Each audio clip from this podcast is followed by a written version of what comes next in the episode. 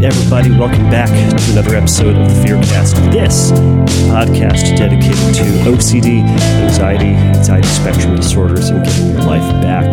I'm your host, Kevin Foss, and I'm a licensed clinician specializing in OCD and anxiety treatment. Thank you all, everybody, for joining me for this uh, for this episode. Oh man, it's fun to settle back into actually recording a, a, an episode uh, with, with, some questions in it. Uh, thank you all for um, sticking to, or, or if you've been listening to the Anxiety in the Arts series.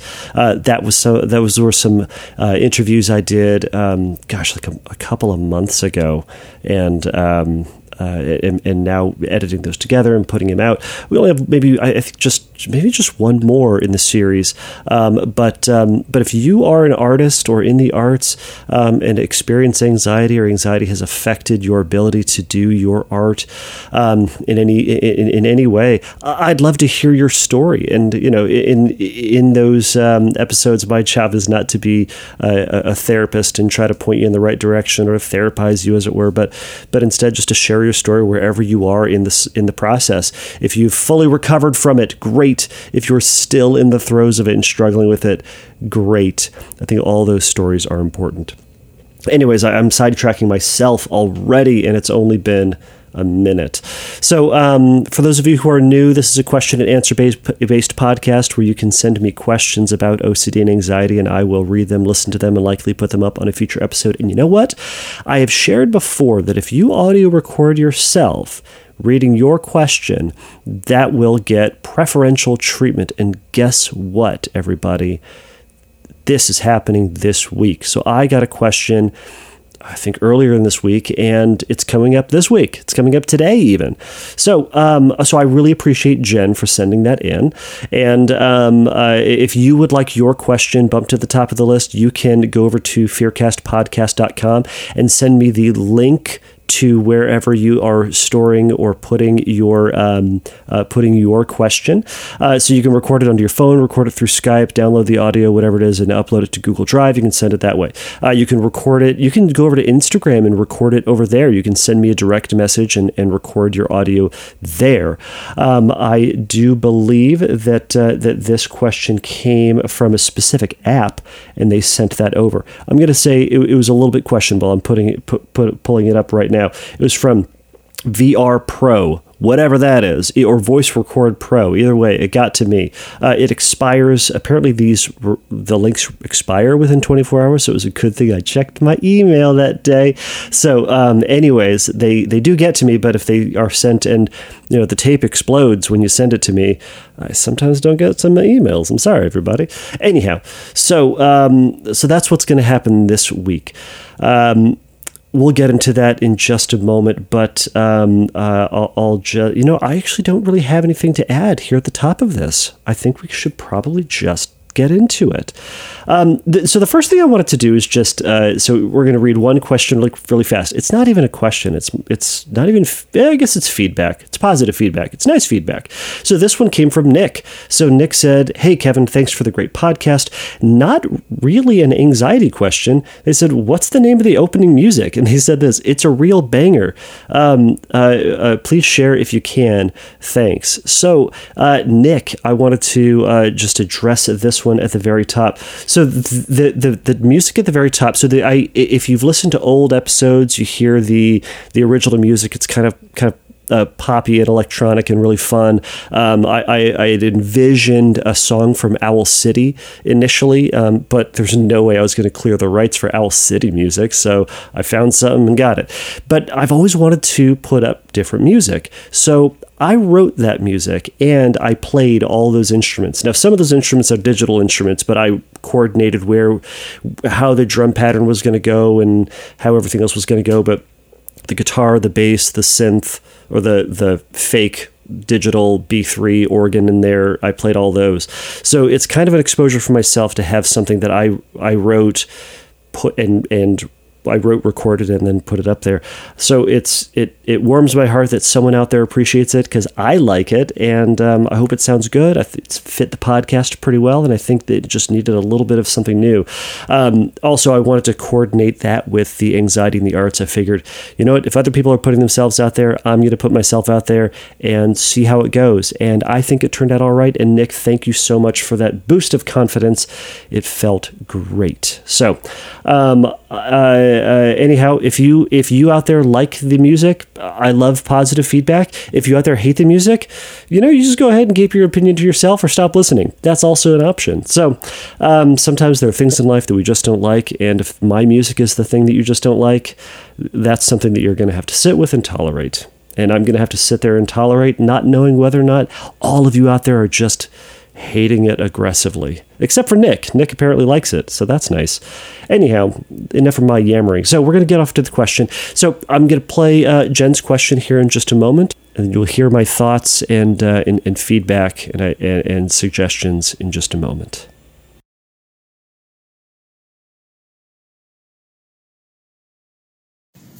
Hey, Kevin, thanks for all that you do. So, I have a question for you. I um, had no prior experience with anxiety or clinical anxiety or, or OCD um, up until this past year, and um, um, actually had a, a health incident happen that landed me on a benzodiazepine. And in coming off the benzo, it has um, brought a host of, of all sorts of potpourri, poo poo platter of all the anxiety, including intrusive thoughts and probably uh, some OCD responses. And so my question is it's kind of a cross between a false memory OCD and a real event OCD. I had a, I'm 51, um, but I had a memory that popped up probably when I was 30, just kind of popped up out of nowhere, and it was an image of being hurt, um, held down. Um, it, it, it felt, didn't necessarily I, I couldn't really see much more about it. It was more like a, an image and then a kind of a feeling attached to it of fear and terror. And it was a feeling of being hurt by my dad. Um, I was uh, with a trauma therapist um, as a partner at the time. And of course, this went immediately into, oh my God, this must mean something.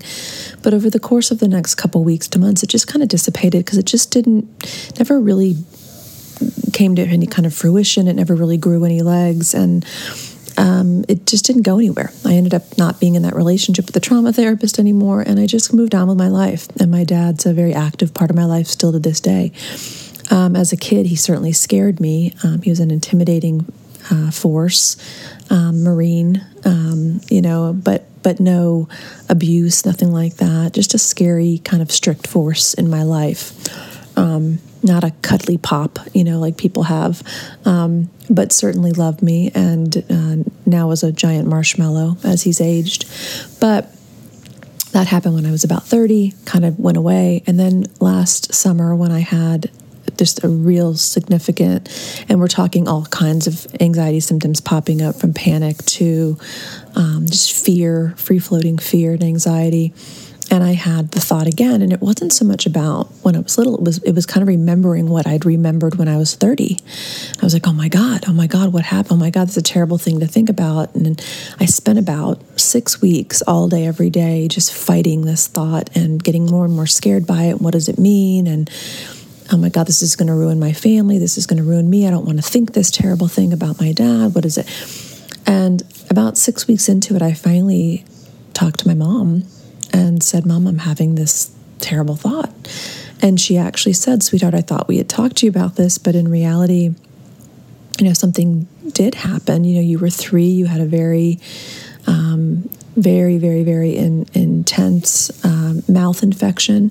You were going to have to be hospitalized in order to keep you out of the hospital we had to keep you we were to keep you home but we had to get this medicine in you four times a day that burned and scalded your mouth. It felt like that to you. And so you were hysterical traumatized and in order to get the medicine in your dad would have to f- hold you down restrain you hold your head back and pry open your mouth. And it was horribly traumatic for us. It was horribly traumatic for you. We'd hoped you wouldn't remember it but you know, it, it definitely happened. And it was in the bathroom in New Jersey. It wasn't the green bathroom, it was the yellow bathroom. But this did happen. Well, I got, you know, immediately I felt this like, oh, thank God. but then an hour later, my brain was like, well, what if there's more? What if what if this isn't what I'm really thinking about? What if I'm thinking about another time? What if and my brain just wouldn't let it go. And so it was my first real experience of intrusive thoughts and also just the inability to kind of let it go. Sometimes it would morph into, oh my God, what if I hurt a child in my family? What if I did something? What if I do something? Sometimes it'll morph into, like, what if my whole life was a lie? What if nothing I believed to be true was true? Really like sinister, scary, you know, fear based kind of thinking and I began to try to research it and you know found false OCD and then I found real OCD and I guess mine kind of falls in this category of there is something there. Uh, there was an event with my dad. I did have a fear of my dad you know not because he would hurt me but just because he was a strict guy who traveled a lot and was never home. So I had this like mix between like a real event and a false because the memory around it was not quite right. You know, I wasn't in the right bathroom. It wasn't.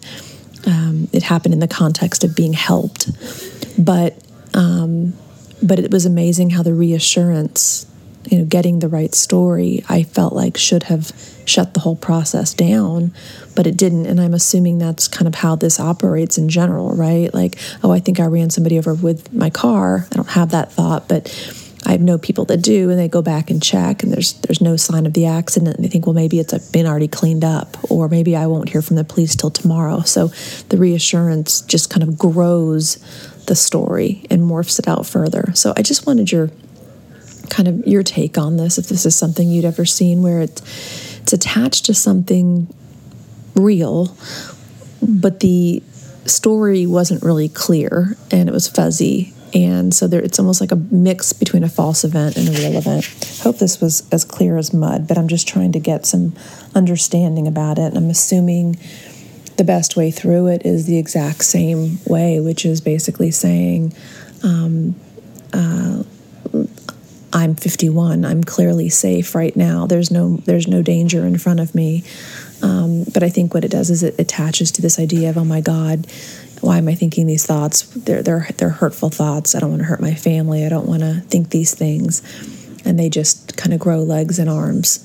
Um, so just didn't know if you'd had any experience with that, um, and what your thoughts were. Thanks so much. All right, Jen. Well, I, I really do appreciate you sending this in.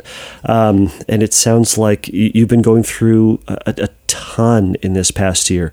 To have this kind of explode on you, in a sense, in this past year is overwhelming. I mean, it's, it, it's enough to just have these intrusive thoughts, but to kind of kind of go through the majority of your life without a, a ton of intrusive thoughts or you know struggling with intrusive thoughts and then at the age of 51 or i suppose at 50 it would have uh, kicked in um, to have it all show up then uh, that that must be so frustrating for you. But uh, but i really do appreciate you sending this in so, I, so I wanted to first start by addressing or by talking about um, uh, what what real event is or real event OCD is versus false memory OCD.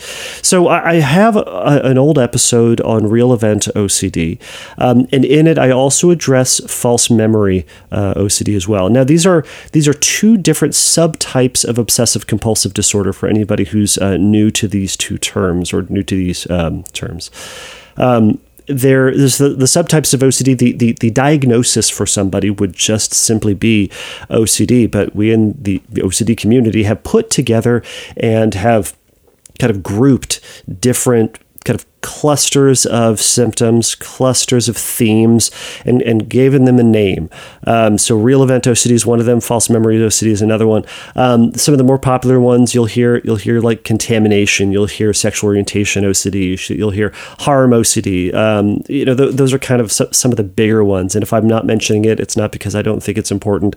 It's it's late when I'm recording this and my brain is fried. So either way, it's um, so real event real event OCD is is going to be the the OCD cycle. It's going to be OCD, but the theme is going to surround something that you actually did. So one of the things, one of the differentiations between real event and, and the vast majority of the other obsessions is that, or, or themes, is that um, the in in the in, in other subtypes, the thing that someone is worried about hasn't happened. Whereas in real event OCD, they're obsessing about something that actually did happen. So it's going to be ruminating about something they actually said to some somebody, something they actually did. Maybe uh, you know a, a, a, mistake they a perceived mistake at, the very least, but a mistake they made, or a faux pas, or an error, or uh, you know uh, it could be actually a, a crime that they did, something that happened that they actually know they did. Not doubt, not question, not wonder, not hope they didn't, they know. But then a lot of the, the, the rumination starts coming in about, uh, about what's going to happen because of it. Are they going to receive or, or have to face a bunch of repercussions? Is it going to harm them in any way? Can, there, can they do anything to rectify it, to make it better, to atone for it? All of those things. And the rumination just goes over and over and over again that differs from false memory and that those these two go together very very nicely and you'll hear why. False memory OCD is going to be ruminating, it's going to be themes about whether or not someone's memory that they have, or what they what they believe is a memory, is actually a memory, or is it a false memory? Is it concocted in some way? Is it uh, is it a, a kernel of truth that is then elaborated, or is it just you know? cut out a whole cloth. It's just entirely made up, but installed in their brain as fake. And a lot of the rumination about this is going to be is going to be uh, uh, reflecting on the event, comparing it to other information that they know, comparing it, maybe comparing the feel of the memory to other things that they feel more confident about. And do they feel as confident with this one versus that one? And then what does that mean? There can be uh, uh checking with family members. Hey, did this happen? And um, did it happen in this way? And then further follow up questions. All right, when you say it happened in this way, tell me more about it, or trying to get more information and asking multiple family members. And it, it, can go it can go on and on as as as we all know that's kind of what compulsions do. And Jen, you, you kind of alluded to that, and I want to I want to talk about that here in a moment. But you see how these two things can are, are really closely related. This uh, real event and false memory, where with real event something happened, and then this rumination about what that means, what's how that's going to impact your life. But then false memory can often jump in in relation to false memory or relation to real event in trying to fill in the gaps between those memories or between what you what you know happened. And then sometimes the more that we think about something, the more that we talk about something with somebody else, the more information we try to gather, it, it can our brain can somewhat create these false memories. And there's a, there's a large body of information out there, and I'm certainly not an expert when it comes to false memories, but we, we create false memories as as people. This is not to meant to to trigger anybody or to create false memories here, um, but it's one of the the funky things that our brain does.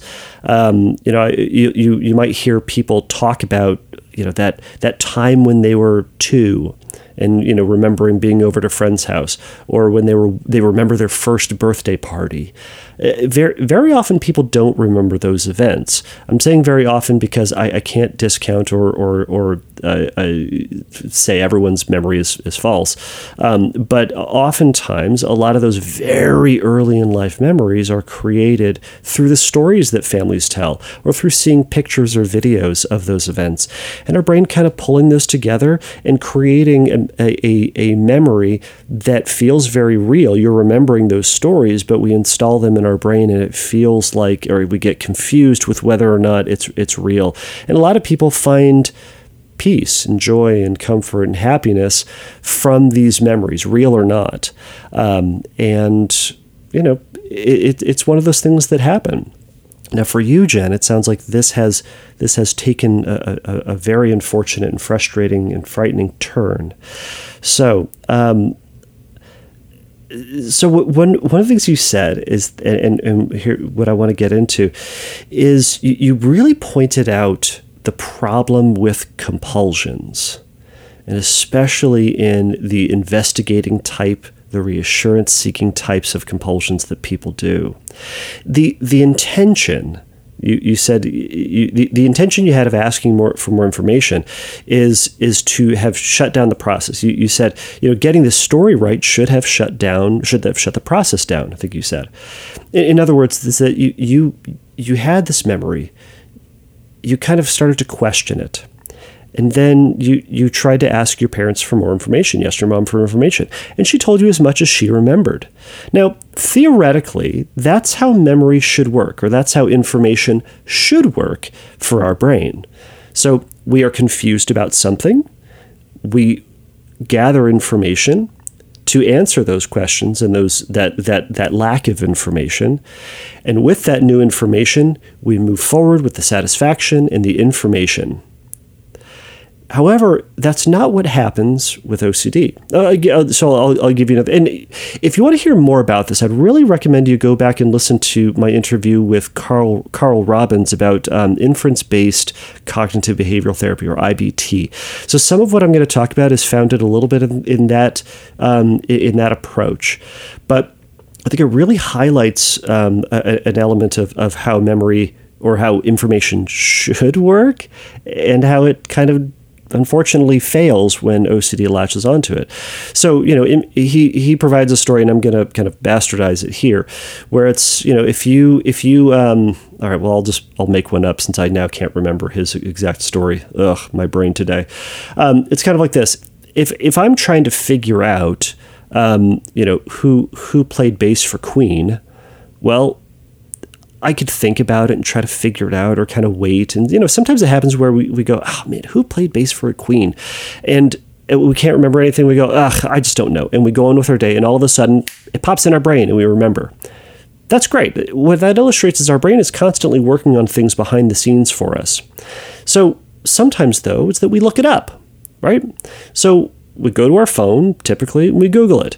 Back in the day, we used to talk to people and talk to our friends. Hey, man, do, do you remember who played? Was it was it this person? Because I, I don't remember. Who do you think? Now we just we just look it up. We just get the information. We go to we go to Google and we type it in, and Google will tell us it's John Deacon. By the way, it's John Deacon, and he so you have that information and now you you go on with life with the satisfaction that you looked it up and you know it's John Deacon and you go great now I can move on to the next thing. That's how it should work. However, OCD jumps in and asks you this question and causes you to doubt the information that you have and the information that you trust and the information that you received from a trustable, trustworthy source. So, it might ask the question to me Are you sure it was John Deacon. Maybe you read it wrong. Maybe it was a bad website. Maybe you typed it in wrong. Maybe instead of Queen, you typed in Queens of the Stone Age and you came up for the bass player for that. I have no idea who the bass player is for that. I'm sure they're great. But it's um, it's going to ask those questions, right? Maybe you read it wrong. Maybe it's not Deacon, it's like Dorkin. I don't know. But it's it's going to ask that and then if I listen to that and I start, I, I look into it more and I, I start believing this information rather than rather than leaning on what I know and trusting myself and trusting my senses, as IBT would put out, you know, trusting what I read, what I saw with my eyeballs, what I what I or what I heard. If I talked to someone, I heard this, and if I if I heard what they said and I trust what I heard, if I can trust my ears, then I would move forward with it. But instead, I then question what I heard, I question what I read, and I doubt my senses. And I'm going to now jump into doubt and indulge the doubt and follow the doubt uh, into the wilderness to try to figure it out. Now, uh, what what I believe this term is called, or they're calling it inferential confusion. I could be uh, wrong on this term. Again, I'm a wild amateur when it comes to this. Um, uh, uh, Mike, if you're listening, I'm sure you are going to shame me on the interwebs, and that's fine. Um, but either way, um, uh, inferential confusion essentially doubting the information that you got from a reliable source or sources, either yourself or, or elsewhere, uh, but instead trusting and believing the information supplied by your doubt and imagination. So we then go into this imagination and we, we, we, we look around and we try to gather things and we and we ultimately just further confuse ourselves and it, it just it just messes things up. And jen that's kind of what i'm hearing you doing is you heard this question about you heard this question oh no what if what if um, uh, uh, what if thinking about the uh, or what if i could hurt my family? Right? Oh what if i'm thinking about another time not the medication time what if this was a whole other time that I, my dad held me down or i was assaulted or hurt or um, constricted or was in pain or there was another trauma? What if there was that? And it wasn't this thing that I originally had a doubt about. My mom told me about, and everybody in my family confirmed, and they said it was awful and traumatic. And by the way, Jen, it sounds awful and traumatic, and I'm sorry. Have as being someone who had to take a bunch of medical stuff when they were very young and go through a lot of very uncomfortable situations. Um, you know, I, I, I I can I can kind of put myself in that position, and I just know it's uh, it's awful. And then your brain goes, yeah, but what if it's not those things? it's these other things. And it, it, occurred all over the place. And then what if you can't trust anything? And what if your whole life is a lie? What if you can't doubt anything? And what if you can't believe anything that you, you, you, you know about yourself? You see where it could go. And it just spirals. Okay, so instead, you go through this compulsive process, right? Reassurance seeking, um, uh, uh, uh, scenario twisting, perhaps. You kind of go go through. You go through all of your memories. You, you go through your friends and family and try to get this information so you know and can shut down that doubt for good. But inevitably, your brain is always going to come up with something new. So, what what I what I want to ultimately do with this, and if if if you were working with me, if I was working with someone else in this situa- similar situation, is that I, I, I want you to ultimately trust your compulsive conclusion. Now, I don't know if anybody else has come up with that phrase, "trust your compulsive conclusion." If not, I think it sounds good. But again, I'm recording very late, and it could be incredibly wrong. But it's for, or not not necessarily wrong. It, it could just make no damned sense. Anyways, but trust your compulsive conclusion. In other words, Jen, you've gone through this story a thousand times. You've given yourself reassurances. You've evaluated who you are, what you're about, what you do, what you want, what you value. In order to reinforce what you believe to be true about yourself, that you're not a terrible person, that you won't become one, that you haven't been, that you can trust yourself, that your life is not uh, made up, that you your experiences and your memory of your experiences are valid. And, and whatever else you've tried to reinforce through your compulsive efforts. And you've come to i'm willing to bet you've come to similar conclusions throughout that process. And then doubt comes in again and says doesn't matter. Go back to the drawing board. Try to figure this out better fuller more completely more accurately. So you do it again. And you end up back at the, the same result. I'm willing to bet you end up at the same result again. That's your compulsive conclusion. I want you to trust that compulsive conclusion.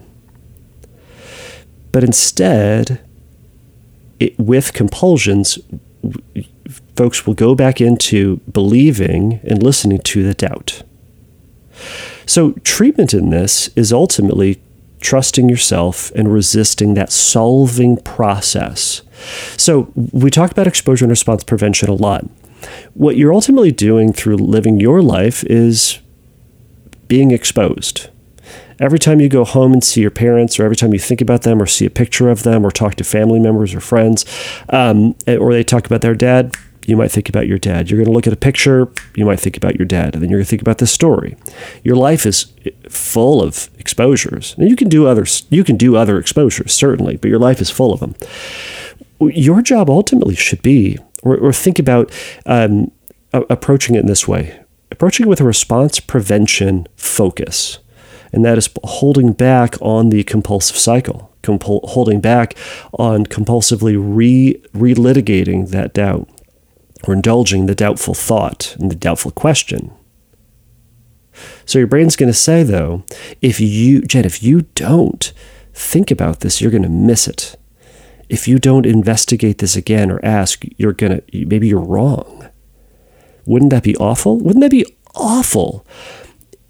If you had the opportunity to stop yourself from harming another family member and you didn't take that chance, what if you had the opportunity to figure out what the truth was about your life and you opted not to?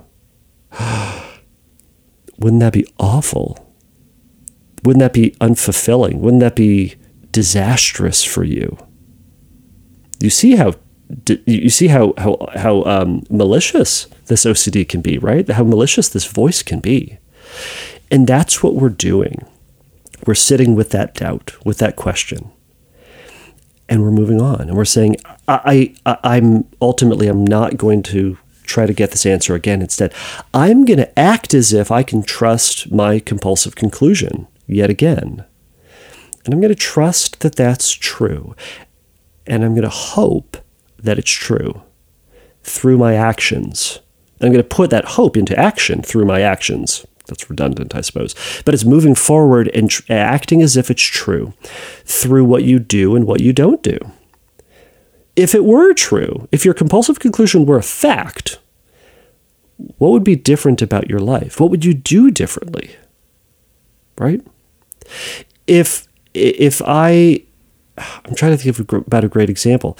If I ha, if I was um, all right, well, this is a bad example, but I'm going to go with it anyways because it's late and you, I've already told you. Um, what if I'm coming up with excuses for not making any sense. Possible. We'll see. Anyhow, maybe it's this. All right, I am as tall as I am. If I then have a thought that said, hey, you're seven feet tall, or hey, you're four feet tall. I'm neither one of those things, by the way. But let's say my brain says that, and I believe it. Gosh, you know what? I, I'm I'm I'm but I'm going to buy some clothes that really aren't going to fit if I believe it.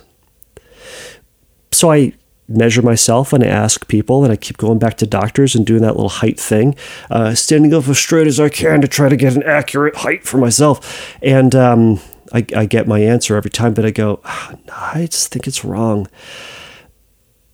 All my compulsive efforts in this process, in this very ridiculous example, would be to try to reinforce this thing that perhaps I already know about myself and I'm going to, instead, what I need to do is then trust that I am the height that I believe that I am and the height that my results are. And act as if it's true by buying clothes that would fit a person who is that height, by not ducking or by not, I don't know, by not ducking going into a, a room, right? I don't need to. My brother in law does. He's he's a giraffe. He's very tall, but he's um, a delightful person as well. Anyways, if my mother in law is listening to this, you know, you've seen him. Anyways, so um, what I need to do is trust what my height, what I believe my height to be. Anyways, Jen, trust yourself and sit with that thought, acknowledge that thought. Maybe you're wrong. Maybe you're going to miss it. Maybe you, you don't really know yourself. Maybe you might harm somebody. And you're going to say, you know what, I might, but until new information arises, I'm not going to do anything about it. All right? So, what that means is you've asked your questions, you've gotten your answers. Now, until other people volunteer new information, these are this is information from a trustworthy and reliable source that tells you something different. You're going to trust what you believe to be true about yourself, and you're going to put that trust into action through response prevention, resisting putting re- resisting rumination, resisting compulsive checking, reassurance seeking, etc. And moving forward with your life and trusting your compulsive conclusion.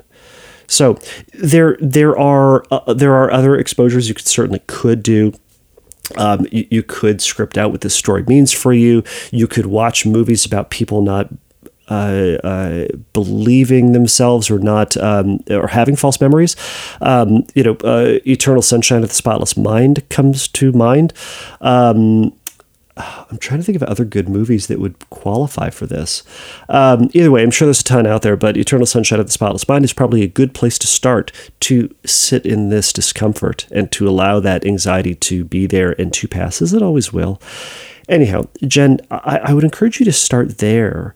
And I know this, I know this can be so terrifying, but if you aren't working with a therapist, I would encourage you to chat with them about these things further. Um, but um, uh, uh, but and, and if you are fantastic, and I, I really hope that you are making progress in this.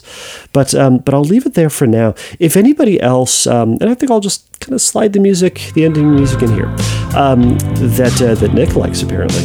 Um, uh, I like it too. So Nick, you're good people. But um, if anybody has feedback for this or has, has some ideas related to this, you can always go over to fearcastpodcast.com and you can go send me a message there uh, with your uh, feedback, and I'll, I'll, tag that onto a future episode. Um, if you think I'm completely wrong, also fine, let me know. Um, if you want, you can also let me know over at Instagram. Um, over at Instagram, I am Fearcast Podcast, uh, to no surprise. Um, but again, fearcastpodcast.com is going to be the best way to get a hold of me. Um, but I suppose Instagram I will uh, interact in real time. So, anyways, pick your poison on that one. Um, so, everybody, uh, please remember that uh, the Fearcast is not a substitute for psychotherapy. If you need a little bit of help in your recovery, you can go over to fearcastpodcast.com and you can uh, uh, go, click on the Find Help link, and there's going to be some information there that might point you in the right direction. So, everybody, until next time, take a risk, challenge yourself, and don't take your brain too seriously. Bye.